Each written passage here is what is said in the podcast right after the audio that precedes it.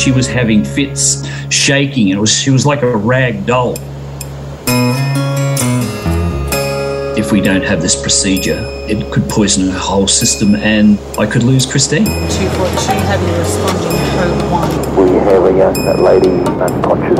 Complex approach 1320. Hi, I'm Lana Mitchell from the Royal Flying Doctor Service, and this is a podcast series about mateship, about life in the bush, and about the role that the Royal Flying Doctor Service plays in servicing rural communities. This is the Flying Doctor Podcast. Tears were thrumming down my eyes as she went up into the theatre in the um, elevator. I wasn't allowed to go any further there. And I capture that in my mind every time. The Royal Flying Doctor Service has long served the mining industry, with most of their major hubs located in very remote parts of the country where there are no hospitals. When accidents or severe illness occur, the RFDS makes sure that patients are flown to the closest tertiary hospital, whether that's in Perth, Broome, Cairns, or Adelaide. Nigel Gould is a larger than life character who currently has his portrait being painted by an artist for the Archibald. In his portrait pose, Nigel will be wearing a mining shirt, but then wearing only jocks and having bare legs showing an RFDS tattoo. Yes, it is hard to picture as Nigel is in his later years and admits to not being in the best of physical shape for such a pose. But there is an explanation, which is what we will be exploring. G'day, Nigel. G'day, how are you? I'm good. Good, good, good.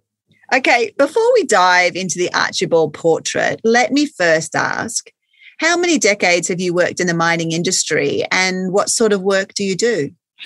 I've been there since uh, 1990, and I was in construction before that uh, in the 80s. And uh, I've been a truck driver. I suppose technically I'm a steering wheel attendant, you know, I, I, and I'm happy with my in life. You know, on the grader and the I think I've worked in every state and lived in every state, so I've got to um, know quite a few people. Is there any mining equipment that you don't operate? Oh, there's a few. Everything's specialised these days, and but or actually, I, I, can't lie. At the moment, it's autonomous at the moment. So. Uh, uh, the technology's changed, and I've been blessed to come along for the ride with technology and uh, learn to look at things from a different point of view and look at you know how good it can be for Australia if, if we do it smart and share the load for everyone. Fabulous. Have you always had, if you've been working in the mining industry, which are famous for the, their FIFO, which is um, fly in, fly out work, have you always done FIFO yourself? I've done 50 50, 10 years in the magnificent town of Weipa and uh, 10 years FIFO, uh, fly in, fly out. So I've seen both sides of the argument uh, of what's going on. It's it's on the family life. It's it's tough. It, it, really is tough. You've got to be disciplined, and that's why I've always been the old stayer. In fact, on my crew, I'm the old stayer there now. So. Um, I'm an old veteran, so I seem to outstay everyone else, you know. So, which goes to prove you haven't got to be the best tool in the shed to, uh, hang in there. As long as you hang in there in life. And you've been married for a long time, what, long, almost three decades or so? Yes, three decades, yes, coming up to that. So, uh, yeah, uh, it's been a long time. Yeah, yeah. What, what's your wife's name? Christine, and she puts up me. She's brilliant. She's um, she's my guiding light. She's um, she if it wasn't for her, oh goodness knows in life what would happen. She's led me and pulled my head in when I needed my head pulled in. So just a, a brilliant woman. Gotcha. Okay, so some 25 years ago, you and Christina were living and working in Weipa, which is a small coastal mining township in far north Queensland. It's on the western side of the Cape York Peninsula, and it's just under a thousand kilometres uh, from Brisbane. And Weipa's interesting place. It's a mining town that was built by a large mining company, uh, Comalco, to house its employees and their families and government workers and so forth. And uh, my understanding is it's the largest or one of the largest bauxite uh, mines uh, in the world. Uh, bauxite's what they make aluminium metal from. And it also is where they mine um, kaolin, which is a soft white clay that they use for manufacturing of china and porcelain, paper, rubber, and paint. So, could you describe what Weipa looks like as sort of a man? I mean, all townships are man made, but this one is specifically a mining township. What does it look like, and how many people live there? It's um, it would fly in there. I remember the first time I flew there. I thought, where's the town? It was like a shock to me. I thought, it's just the heat coming up. And there was no town there because uh, the airport's right out of town. And unfortunately, Kaolin's not going anymore. But you fly there, and then all of a sudden, you see the gorgeous water, the land, the uh, environment is just pristine and stunning, and that red earth. And you see those trucks going around. But the most important thing is the community. Once you get to know that community, it's just absolutely magnificent place to bring children up, live there. And um, yeah, opportunities are just so full there. What does it look like? It's it's a town that the you look at it and say, wow, look at the the pristine growth, look at the absolutely immaculate area. And it's it's just beautiful. Yeah. Some people say it's not the latest technology in that, but it is. It's got some some magnificent latest updates in there. So it's just one of those places that ideal to live to bring a family up and opportunity for life. Yeah, and um, I think it's got about four thousand people. Is that correct in terms of population? Roughly around there. It all depends on wet and dry season. Yeah. Right, and uh, I presume they have their own shops, and they have they have a little local hospital, and they have a school, I presume, or a couple of schools. Yes, they have all the facilities you can want, and uh, modernised. They've got more modernised since I've left too, and uh, they've got their own town um, commission or town council. They're trying to get there at the moment. They try. They want to be on their own. They're just yeah. They're like people in the bush. You do your own thing. You get on with it. You take your opportunities and you grab it. Okay. So you're up there with Christina, your wife, and she was pregnant. Was this your wife's first pregnancy? Uh, no, no. We we had a daughter before, and uh, it was the second one, uh, Melanie. Yeah. Okay. So, um, how did the birth go? Did it all go as planned? Oh, fantastic birth! You know, it's you know half of the children were born there, and look, just uh, yeah, it was great birth. Yeah, everything was going well. I went back to work. Yeah. You went back to work. Some days after the arrival of your daughter, Melanie, it became clear that some of the placenta had been retained and not expelled by your wife's body. Um, a retained placenta is not a common condition, but it's where a woman can develop symptoms days or weeks after the birth, including fever and infection and continued blood loss, which can be life threatening. So, at what point was it determined that your wife was not doing so well after the birth of your beautiful little daughter, Melanie? Uh, what happened was I came home and she was in hospital, and uh, Melanie was there being looked after a dear friend. And they just had to say the Royal Flying Doctor Service is on the way. We've got to get to the Cairns because this is uh, otherwise we could lose it. So uh, we um, took a yeah, immediately to the airport because the Royal Flying Doctor Service was coming and uh, got her straight down to, uh, got her flying down to Cairns, yes. Were you at work when you got the call? I was at work, yes. Yes, I was, yeah. So your wife is at home and she's got this beautiful newborn baby, just days old, and you're at work. And then you received a call or you received notification by your supervisor that something was wrong.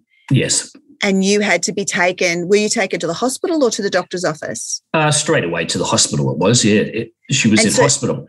And so you got there. Did you have any idea that your wife was unwell, or like did this come as a huge shock to you? It's a huge time? shock. I just went off to my shift, and they just said. Uh, uh, Melanie's being looked after by Christine's best friend, and uh, she's in hospital, and, and it's urgent. Yeah.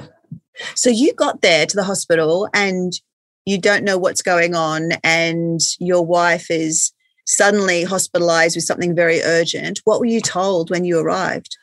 That we have to urgently get her to Cairns because if we don't have this procedure, uh, the it could poison her whole system and uh, I could lose Christine. Yeah. Wow. Okay, so they have to emerge, get her out on an emergency retrieval That's with the. RFDS and send her to Cairns. Did that happen right away? Immediately, it was straight away, it was just uh, within a few hours they were there. It was just dynamic. Did you travel with her to Cairns? Yes, with this little baby in hands. Yeah, and uh, I had to learn how to uh, put the bottle in because she was breastfed. Uh, you know, and Christine couldn't, of course. So I had to have a crash course in in uh, how to doing mixtures, and which I had great help. Many hours from the Royal Flying Doctor staff helping me and showing me what to do, and I had a crash course. Right. And where was your other daughter during this? We, we were spoiled because uh, the rest of the family was lost, uh, lost, uh, looked after by uh, dear friends. So we are very lucky. The community comes in really close there and looks Right. after you and helps you out. So they all came together to look after your other child, who was how old at that point? Uh, it would have been five, yeah, five, Wow. So she's five, she's four. yeah, so she's being looked after by friends, and there you are on a plane with your wife Christina, who's you know critically ill. Um, did she have to get surgery when she got to Cairns? Yes, me, I'll never forget it. I'll never forget. She just had to get rushed straight to the theatre, and I still remember. I still got the ring here, giving her this ring, this my ring to say, "Listen, we've got a big time here." And she held on to this ring and got it put on with her ring to say, "Hey, we're together." I'll never forget. I can see it so clear as she went up, and tears were thrumming down my eyes as she went up into the theatre in the um, elevator. I wasn't allowed to go any further there.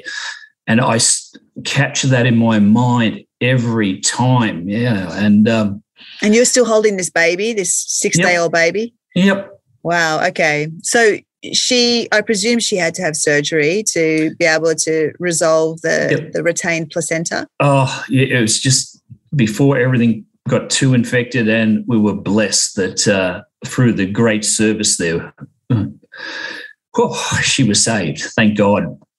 Wow. Was there a long recovery? Uh, there was, yes, quite a long recovery in Cairns until she, till she could even travel again. And yes, there was, you know, quite a while um, before she recovered and came back to Weipa, yes.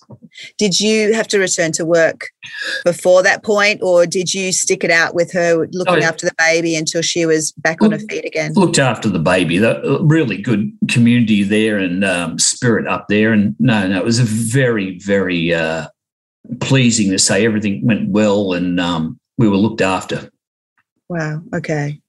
Okay. Well, that's an experience not everybody wants to go through. Um, so you get back to work some months later, and your everything's seems to be going along well, but then. Within a few months, something else happened, and your beautiful daughter Melanie had her own medical emergency. Could you explain what happened?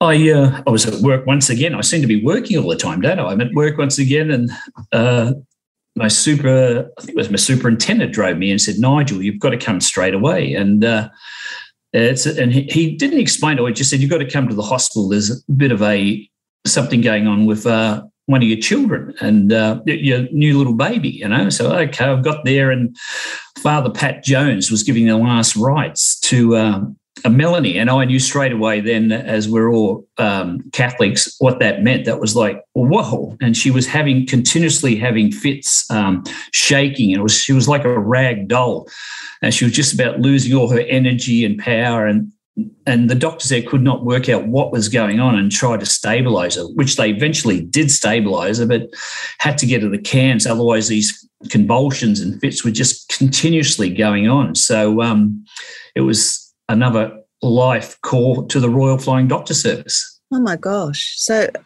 okay. So this time, was it again you and Christina and Melanie on the plane, or was it just your wife that took her off? Just uh, my wife and um, because it was a smaller plane, this one too, and that's where I got talking about planes to them. Um, uh, it was only uh, those two that could fit on that the plane. That's this time, and so I had I take a commercial flight down there, and uh, that was pretty uh, That's pretty intense. Oh, that's horrible. Okay. So, okay. So tell me, so when they got little Melanie to Cairns, were they able to stabilize her and sort out what was going on with the seizures? Yeah, we're very fortunate.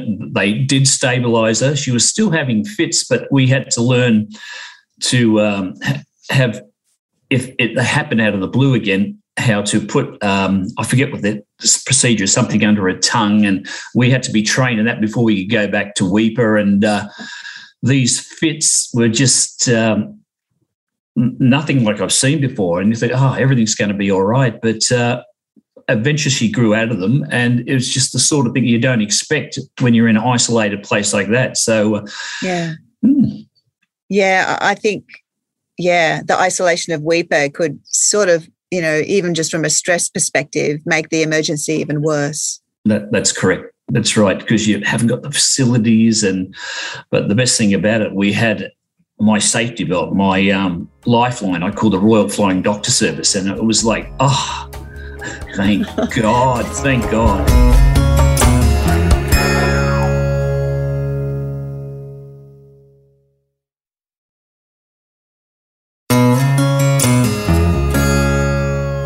This point, you and a number of other relatively enthusiastic men came up with a unique way to raise money for the Royal Flying Doctor Service. Affectionately, this has come to be known as the running of the bulls, but it's more about nude men running in the dead of night, and there's no bull in sight.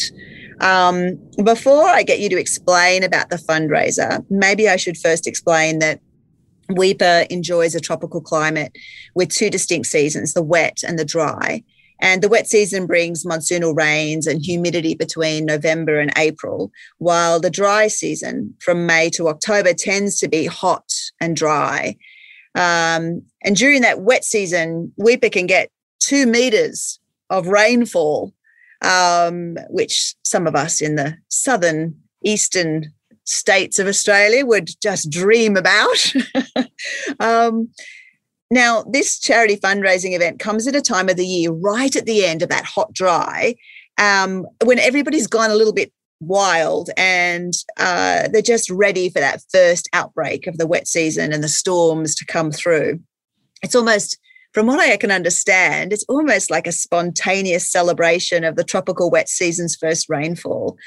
So tell me, I want to know how did you come up with this idea on the running of the bulls and what was that first event like?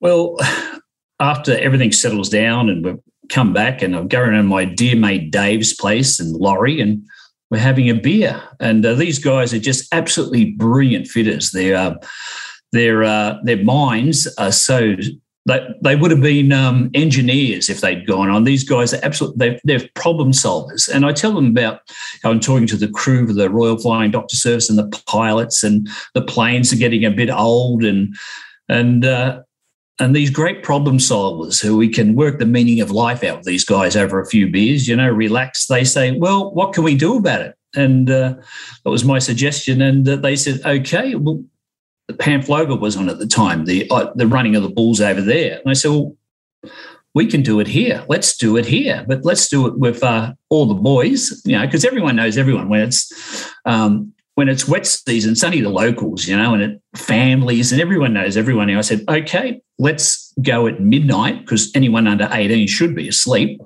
Um, let's go around circular way, a big circle in the middle of town, and collect some money. And uh, Dave looked at me, Dave with this big beard, and you know, Laurie, you know, as he puffs on his smoke and says, Okay, let's do it. Let's organize it. And that's how the first run happened. Yeah. And so was it was it timed initially for that first storm, or did you just say, okay, good, we know the the, the wet season's going to hit about this time, so we're going to go for a Saturday night at this time, or did you wait, or did you actually do the first um, running of the bulls in the rain? No, everything's to do with the season up there. The seasons run everything. They run run the whole lifestyle up there, and there's nothing like that first tropical rain. It's just beautiful, proper storm. And so we said, okay, when the proper storm comes and everyone's just relaxed, and the next Saturday night at this time at midnight, we're going to do it every year, and that's how it happened. That was the time and date. The first tropical storm, and then on Saturday night to get maximum people.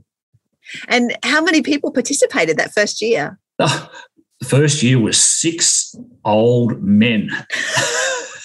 a, a, couple of them were a bit younger, you know, and they're all professional guys. It wasn't like they were, you know, it wasn't like there was exhibitionists, and everyone knew everyone, and and it it was oh the first, it was so hard the first year. You know, you know, we, we how do you put it nicely? We we're the most athletic sort of guys. You know, how far um, was the run? Like uh, how? It would be about. It would take about twelve minutes. All depends on your fitness level to walk around circular way. About you know twelve minutes. You know to walk. And were you doing a walk or were you doing a run? We have to do we'd have to do a nice walk to collect money. And it's also to collect the money and just have a bit of fun because that's what if you you don't have fun doing things because I'd say 80% of the uh, audience were all the ladies of the town you know 80% of the audience were the ladies you know so okay so that was that first year and and I understand there was sponsorship from the local businesses. There were lots of spectators. To did you carry jugs with um oh, that people could put coins in, or how were people well, making after, the donations? After the first year, we uh, we got egged. Would you believe the first year by a few of the young lads around town, and uh, I think we made two or three hundred dollars the first year. You know, and right.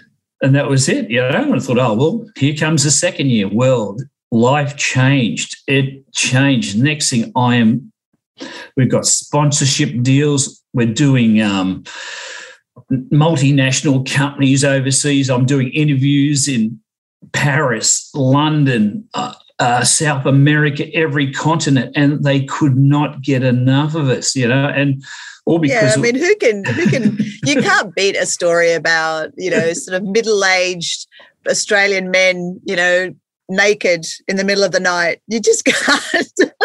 It's hard to imagine. Um, so okay, so that's we're now we're talking, um, you know, in the early '90s, and the running of the bulls has to what I understand, it's sort of morphed over time. So now women are involved. It's not just men, and that even body paint has become part of part of the ritual. Is that correct? Body paint that we have to change the reinvent ourselves every year.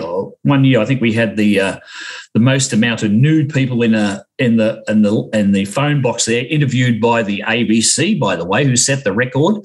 And how uh, many people did you? How many nude people did you get shoved into a oh, phone box? I've forgotten the number now, but it, it was very tight, and uh, it was it was very tight, and, and and it was all the guys only then too. But uh, I'm glad. I'm glad.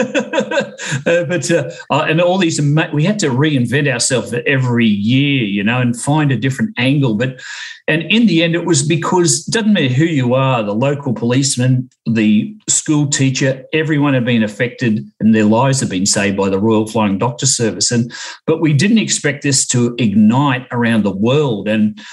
We'd have this brands, these on stubby tops. And next thing, you know, people were quoting us that we're in, uh, what are they called in those trivial pursuits now? We're in that. We're in, and it's like merchandising and, and little do I know, and Madonna would come into it, and oh, it okay, was, no, you have to, you can't just drop that name. so, what do you mean Madonna come? Did she actually come and do it? I understand she, she was holidaying in Port Douglas and heard about it, and she had entertained the idea, but did she actually show up? A, a, coincidence, a, a, lot of coincidence happened. I was doing an interview in New York. Oh, I forget the famous DJ. They even put a film on him. I'll think of his name there. And she was listening to my interview. Um, she just finished his hers and said, "Can I talk to this guy?" And they said, and she said, "Oh, how innovative! You know, you look like out of the square. You know, you've got to raise money, and there's only one people that can do it.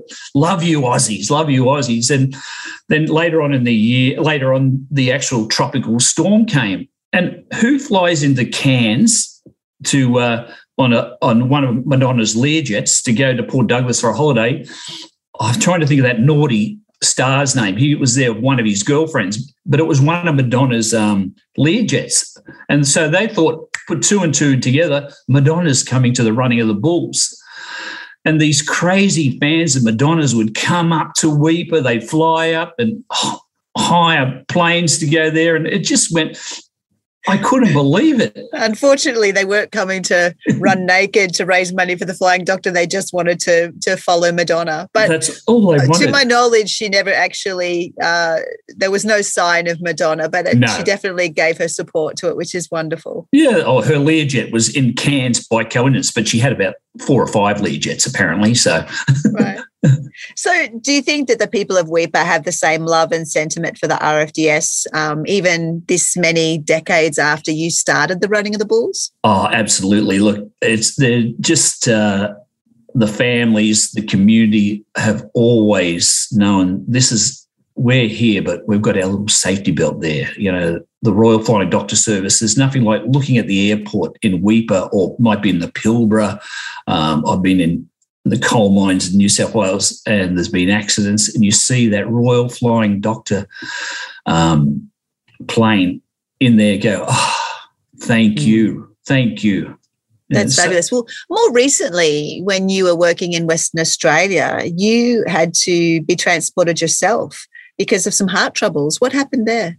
It was uh, New Year's Eve, uh, uh, uh, not um, 2020, and uh, I'm, I'm was in a water cart at the time, and I have never experienced such pains to my chest. I thought, what is going on here? I'm going to explode. I uh, I called uh, uh, the supervisor up, who immediately took me to the EMO, emergency services there, and uh, I just they uh, tested me out and said, "You're having a, a heart attack, my friend," you know, and um, uh, I've never been so much pain in my life. I and I'm a guy that plays tennis every second day, and uh, I thought ah, this is not going to happen to me. I, I'm a, you know, I, I'm the guru of you know swimming and you know tennis clubs and have fun, and well, it just doesn't work that way. And uh, they had to fly me to Port Hedland, and uh, the more thank God for morphine and my uh, my good EMOs who gave it to me. The pain was extraordinary, and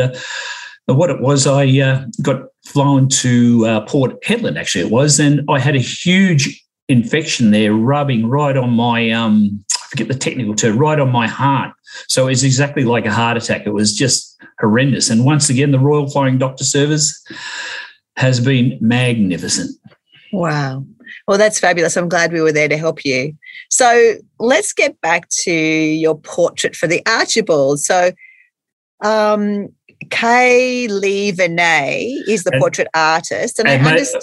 may I say about Kay, she has got full artistic control. If she doesn't want me to, uh, whatever she says, I might be a stick man.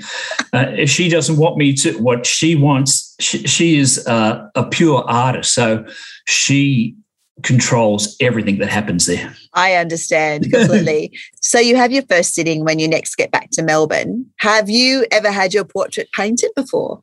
No, I got asked about oh, four or five years ago, and at the time I was too busy, and because um, family came first, there was more priorities going on my family at the time. It was nice to be asked, but um, I'm working 12 and a half hours a day. I'm away for weeks at a time, and uh, family came first. And but now life's changed a bit. I'm near retirement. I've cut my hours back, and uh, I'm doing it for the right reasons for uh, mental health and uh, the Royal Flying Doctor Service to promote them. That's what it's all about, to and um, get to know the real complicated Nigel Gould, the guy that runs naked, runs for Parliament, um, union leader, uh, helps people out. And she said, "You are the most a very interesting subject."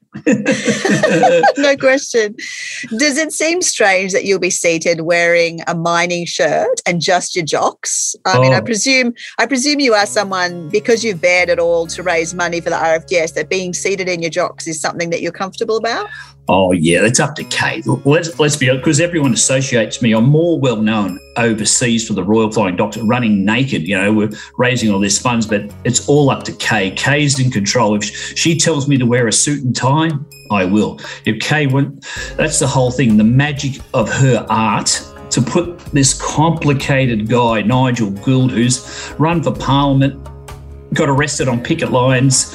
Uh, oh, found a million dollars and handed back and that sort of stuff. What a complicated act. So Kay is in full control. She could draw me as a stick man. She could draw me.